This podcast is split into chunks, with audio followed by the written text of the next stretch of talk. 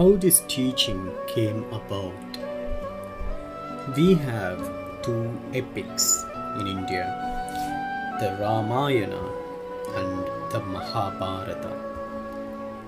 Both are historical and also have a literary value.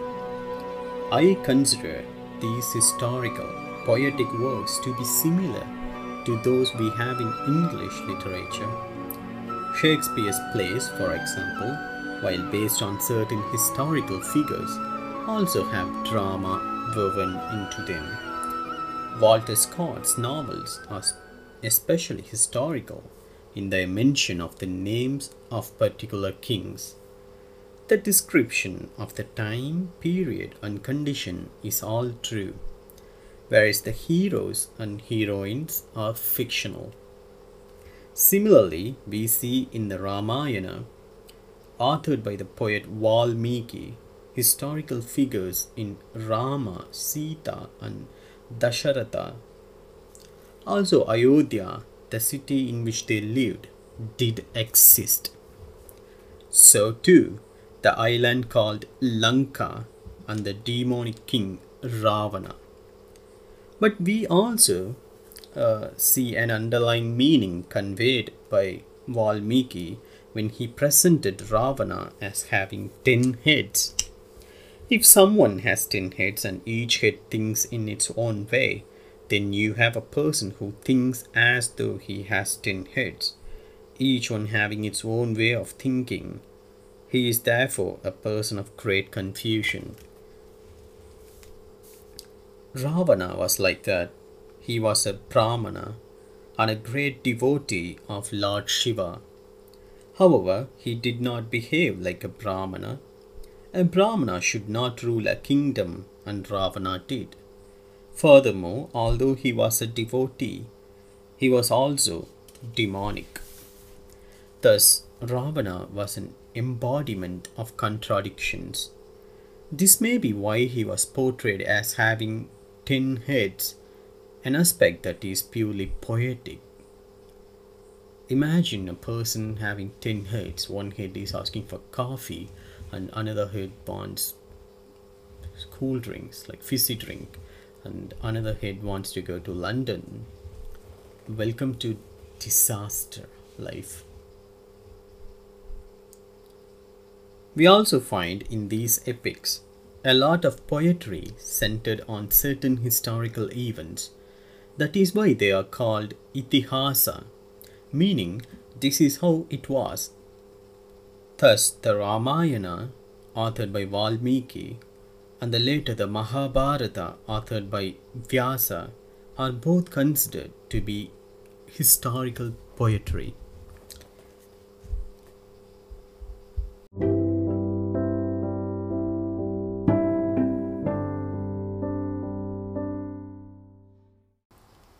Mahabharata, the fifth Veda. There are four Vedas, and the Mahabharata is referred to as the fifth Veda because it is so complete. There is not nearly the amount of information in the Ramayana as there is in the Mahabharata. Any topic you could ask for is there dharma, logistics, political, acumen, and so on. All of these are beautifully illustrated through the epic's excellent characterizations. Various values are highlighted in the stories by presenting the same person in different moods and situations. Bhima, for instance, stands out as a person with his own moods, proclivities, characteristics, inclinations, capacities, limitations, and points of vulnerability. Each of these aspects is mentioned when characterizing any given hero.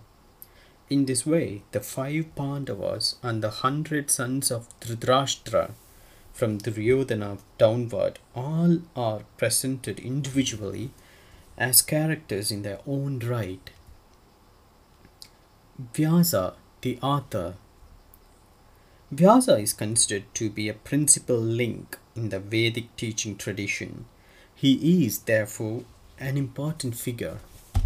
beginning from Lord Narayana all the way down to our own teachers, there is a live tradition in which Vyasa is the most important historical connecting link.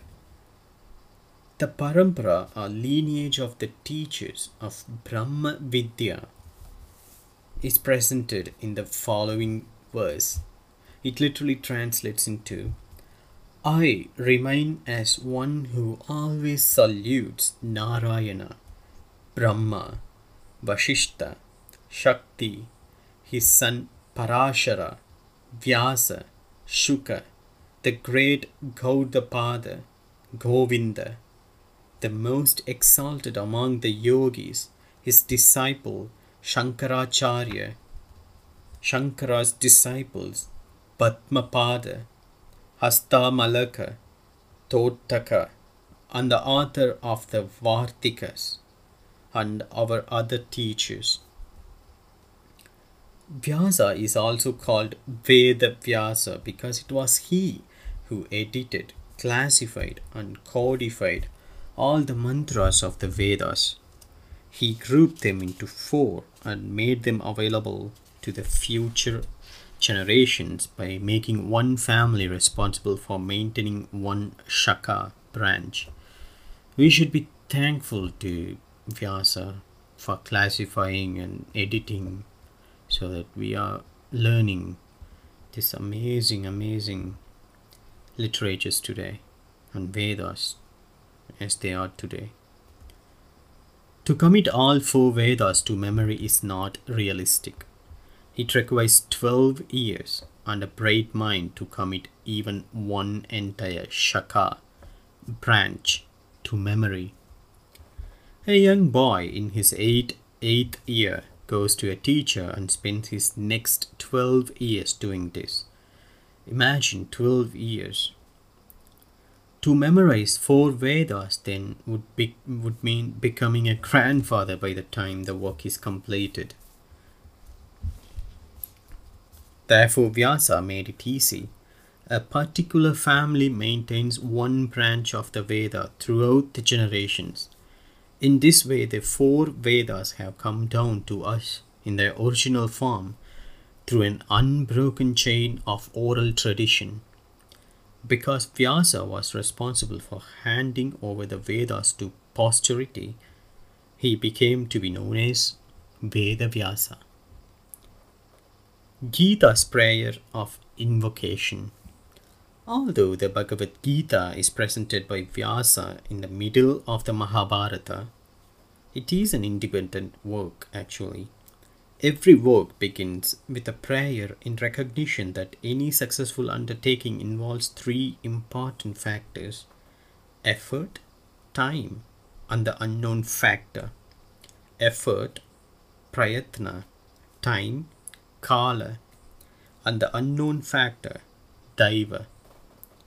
We ourselves are capable of providing the effort and we can also wait out the time it takes for the result to come. Success or failure, however, is accounted for by the third factor, the unknown factor, daiva. Therefore, we cannot fail to take Daiva into account. Daiva is there whether you take it into account. In spite of all your efforts and waiting, you do not always get what you want. There seems then to be some unknown factor over which you have no control. You may call it chance or luck, but we call it Daiva here, grace. Grace is nothing but karma phala.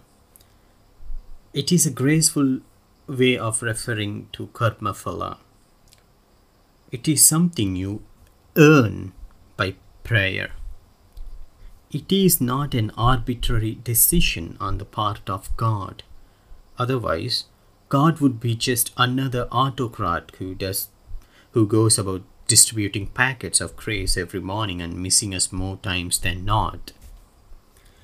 We do not see the connection between grace and our actions because we do not know which action produces the grace. Although it is the result of prayer, we have no direct knowledge of whether it is cumulative or the result of one single prayer. All we know is that there is a plus factor as well as a minus factor with reference to the result of our actions called karma phala. Thus, we find that in spite of all our efforts, there is something else which makes the difference between success and failure. That is the Daiva, the unknown factor.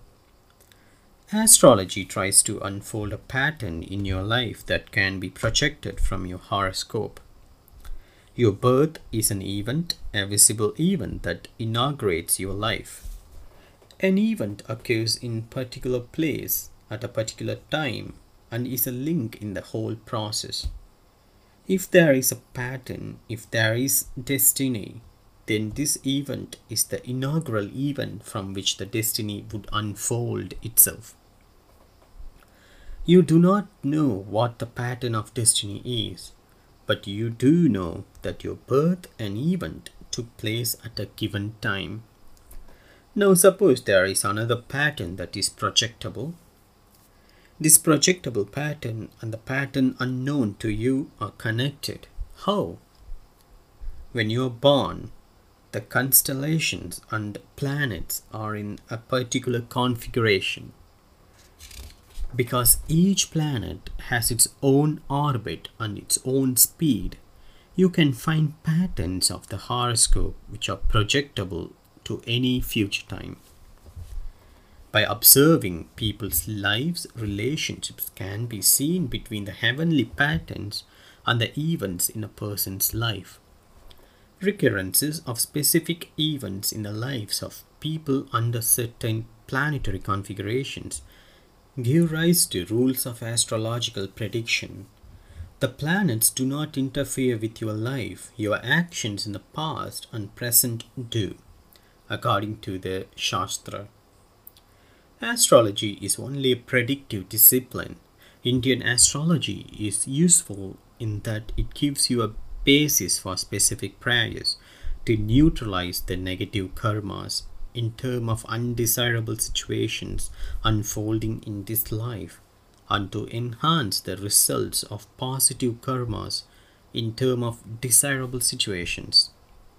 Daiva, the third unknown factor, a factor in which you can neutralize the results already created either in this life or previously, is done through prayer.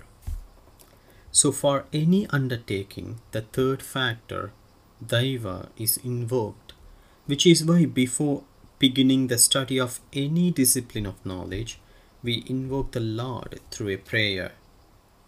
One step ahead, we invoke Lord in everything we do, be it a business, be it uh, uh, some occasion, be it like sad occasions, or happy occasions, or when we start something new, buy a car, we always invoke and give our respect to the Deva The Gita, coming in the middle of the Mahabharata, does not have a prayer as such, although Vyasa did invoke the unknown factor in the form of prayer at the beginning of the epic itself. Because of the importance of the message of the Gita, it is described as a pendant jewel in the midst of the Mahabharata.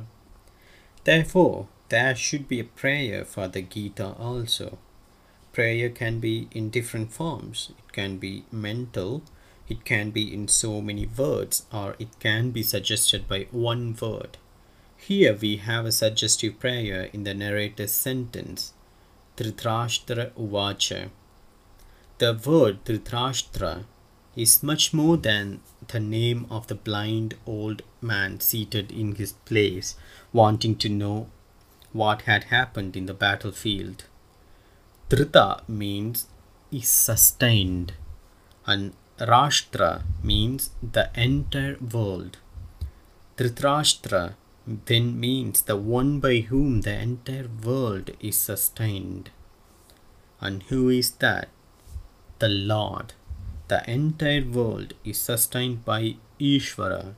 By beginning the Gita with the words Dhritarashtra Uvacha, two purposes are served. The Lord is invoked by the word, which is a kind of prayer and the word Uvacha indicates the narration of the Gita was about to begin. The Gita opens with the blind king Dhritarashtra sitting in his palace with his companion Sanjaya, a minister who was blessed by Vyasa with an extraordinary audio-visual capacity. He could hear what was happening far away he had a mind like a radio that could pick up sounds from a distance. He could also see situations and events beyond the frontiers of human eyesight. Knowing that Sanjaya had these psychic powers, the blind Dhritarashtra asked, Sanjaya, what happened on the battlefield between my sons and the Pandavas? With this extensive introduction, we will now begin the Gita verses. Chapter 1 and the first 10 verses of chapter 2 are actually a continuation of the Mahabharata and thereby provide the context in which the dialogue between Krishna and Arjuna took place. Although we are only interested in Krishna's teaching, which does not begin until the 11th verse of chapter 2, it is important to understand the condition of Arjuna's mind that led him to ask Krishna to teach him. Therefore, these contextual verses will be analyzed in some detail. We don't want to miss the beginning of the movie and watch only the climax, aren't we? Let's get started. Tighten your seatbelts. It's going to be interesting. Cheers.